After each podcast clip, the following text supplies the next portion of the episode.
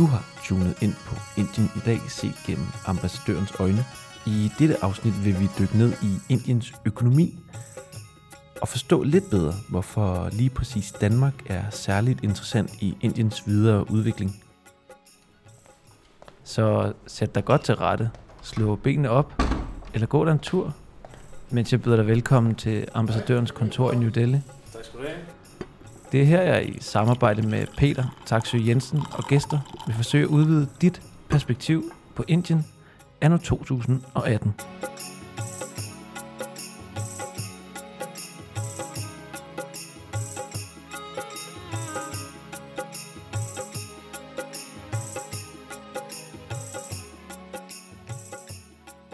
Jeg synes sådan set, overordnet set, så er, er vi tilbage nu på en meget positiv øh, kurs. Der var et tilbageslag på grund af pengeombytningen øh, og på grund af den øh, skal man sige, ikke helt perfekte implementering af, af hele etableringen af det indre marked, som GST-reformen går ud på. Så, så der var et lille dyk i, i vækstraterne, men Det er demonetization og goods and services taxes, som Peter Taksø Jensen taler om. Hvis du ikke helt er med på, hvad de to reformer går ud på, så hop lige tilbage til afsnit 2, hvor vi behandler de to reformer. For nu vil Dhruva Jaishankar, ekspert i indisk udenrigspolitik og økonomi for Brookings India, sætte Indiens økonomiske tilstand i et historisk perspektiv. So the Indian economy is actually breaking some uh, very remarkable ground. It's it's moving in a direction. Uh, the direction has been clear for some time, but it's moving in a in a way that it has never done before in history.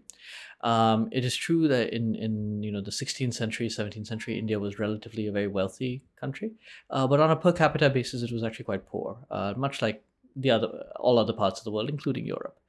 Um, what has changed uh, really is uh, after India became independent in 1947, uh, we started seeing uh, some uh, tentative economic growth. Uh, basically, uh, in the in the previous century under British colonial rule, there was almost no per capita growth in India. Uh, the Indian, to the extent the Indian economy grew, it grew with the population. Uh, between 1947, when India became independent, and the 1980s, there was very insip- very very low level growth. So it was about three percent a year in a good year. Um, and so it, India was seen as a sort of backward, uh, not not very successful, particularly compared to other very successful economies in Southeast Asia and East Asia. Uh, in 1991, uh, due to a balance of payments crisis, uh, and it was also the end of the Cold War, uh, the Indian economy started to liberalize. It did not open up completely, but it did start to take some steps to make it more business friendly. Um, and a lot of the limitations on Indian business actually started to erode. And this opened up a lot of entrepreneurship opportunities, a lot of opportunities for Indian business and for foreign investors. And so we started seeing by the late 90s and the early 2000s, uh, seven, eight, sometimes some years nine and ten percent growth almost. Uh, Nine percent it really peaked at. Uh, in after the global financial crisis in 2008, there were a couple of years where India had very high rates of growth, now 2009, 10. But then for a number of reasons, uh, starting around 20, uh, 2010, 2011, the economy also became uh, a little slower by Indian standards, uh, so it fell to about 6%, 5%. We've now seen in the last two, three years a little bit of an uptake, and so I think it's a, it's a, a positive trend again. Denne positive fortælling om Indiens økonomi står Dhruva Jaishankar ikke alene med. Ambassadøren ser nemlig ingen grund til, at Indiens skyhøje vækst ikke skulle kunne fortsætte i mange år fremadrettet.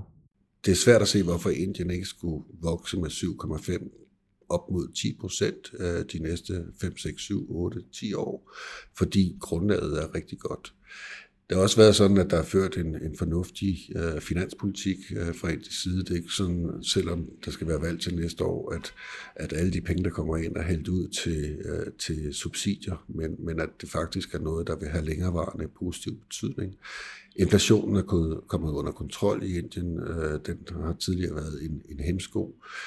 Indien har også været hjulpet af lave oliepriser et stykke tid. Det er en af de grå skyer, som samler sig øh, og kan få en lidt negativ øh, betydning. Men der er der også sat, øh, sat ind for at se, om man ikke kan gøre sig lidt mere uafhængig af import af, af, af olie og, og benzin. Øh, men det, det er sådan den øh, største trussel, der kan være mod, mod, mod de her vækstting. Kigger man på, på den finansielle sektor, så er det også der, hvor der er nogle udfordringer, som ikke helt er løst endnu. Øh, det er stadigvæk sådan, at 70 procent af den finansielle øh, sektor er statsejet, og der er altså en del af de statsejede banker, som stadigvæk slipper rundt med, med nogle dårlige lån, og de, de udgør en ret stor del. Så der er behov for oprydning på hele det der område. Og så er det jo sådan, at den øh, økonomiske øh, situation i Indien hænger lidt sammen, desværre for stadigvæk for dem med, med vejret. Man kan håbe på, at der kommer en god monsun, fordi det er sådan, at over 50 procent af arbejdsstyrken stadigvæk arbejder i landbruget, og øh, det trænger til reformer. Øh, der er gennemført nogen, men ikke tilstrækkelige reformer til, at øh, man kan sige, at de bevæger sig frem mod en, øh, en en mere effektiv, eller en rigtig effektiv landbrugssektor, og det er der også behov for. Endelig så er der infrastrukturen, og der synes jeg faktisk, der, der sker rigtig, rigtig meget. Øh, de bygger, jeg kan ikke huske, hvor tallet er, 27 km vej hver eneste dag i, i det her land. Øh, men der bliver også øh, sat ind på de der flaskehalse øh, områder på infrastruktursiden i havnene med adgang til havne osv.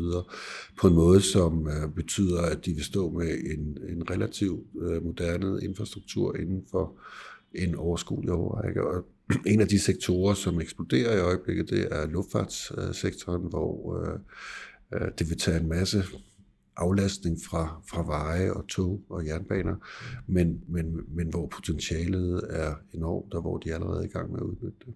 Men hvad er det så, der gør Indien så interessant i et øh, dansk perspektiv? Ifølge Peter Taxi Jensen er det, at dansk erhvervsliv sidder med rigtig mange af de kompetencer, teknologier og viden, som inderne står og skal bruge netop nu. Nu er vi jo rigtig stærke på mange af de ting, hvor der stadigvæk er, er rum for forbedringer. Så, så for Danmark er det jo, for det første må man jo læne sig tilbage og sige, okay, den her økonomi kommer til at vokse næsten lige meget hvad med 7-8 procent, og det betyder, at der kommer mere købekraft i den her økonomi. Det betyder også, at der er en, en række områder, hvor danske løsninger vil være rigtig relevante for at sikre den modernisering af det indiske samfund, som, øh, som mulig regeringen har sat i gang. Det første øh, område er selvfølgelig hele spørgsmålet om øh, øh, vedvarende energi. Øh, som jeg nævnte før, så prøver inderne at gøre sig mere uafhængige af import af olie. Et af svarene på det er at flytte energiforbruget øh, over på vedvarende energi, øh, og de har sat sig et mål på 190 gigawatt vedvarende energi, som nu er forhøjet til over 200 gigawatt inden 2022. Det kommer nok ikke til at ske inden for den tidsramme, men ambitionen er der, og der er meget, meget kraftigt fokus og skub fra, fra, fra Modi-regeringen på at flytte på den her dagsorden. Og her er der jo en lang række danske virksomheder, som, som kommer i spil. Hele vindsektoren, hele offshore-sektoren, så, som åbner sig op nu, vil være rigtig, rigtig interessant øh, for, for danske virksomheder. Kigger man på en anden udfordring i Indien, vand, Øh, så er der jo også mange danske øh, virksomheder, som vil have kæmpe muligheder på det her område. Indien har 4% af verdens vandressourcer, men 17 procent af verdens befolkning, så man kan sige sig selv, at der er nogle udfordringer her, som øh, dansk teknologi og viden kan komme ind og, og hjælpe til med. Og jeg nævnte landbrugssektoren før, hvor vi også arbejder for at få øh, hjulpet inderne med at gøre det indiske landbrug mere effektivt med, med dansk viden og teknologi. Så det er et område, der, der også skal sættes ind på. Og endelig, så vil jeg også pege på hele den øh, urbanisering, der foregår i Indien, hvor danske kompetencer også kommer i spil. Øh, Modi har sådan indrammet det, hvad han kalder et Smart Cities øh, program, som dækker øh, 100 byer, men under det program er der en lang række andre byer, 500, der er dækket af et andet program. Og det er simpelthen en ramme for det forhold, at 400 millioner indere vil bevæge sig fra land til by i de næste 15-20 år. Den by, vi sidder i i dag, øh, New Delhi, øh, vokser med 5% om året, og når vi er over 20 millioner, så kan man selv tænke sig til, det er sådan Københavns størrelse af befolkningstilvækst, der er om året her.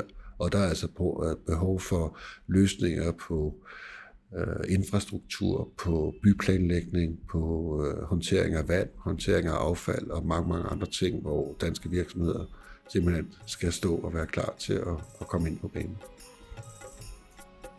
Det var alt for denne gang. Tak fordi du lyttede med. Til rettelæggelse og interview var foretaget af Ashima Saksdeva og jeg. Det er også mig, der stod for den endelige redigering. Og mit navn er Alexander Majdal Jeppesen. Vi høres ved.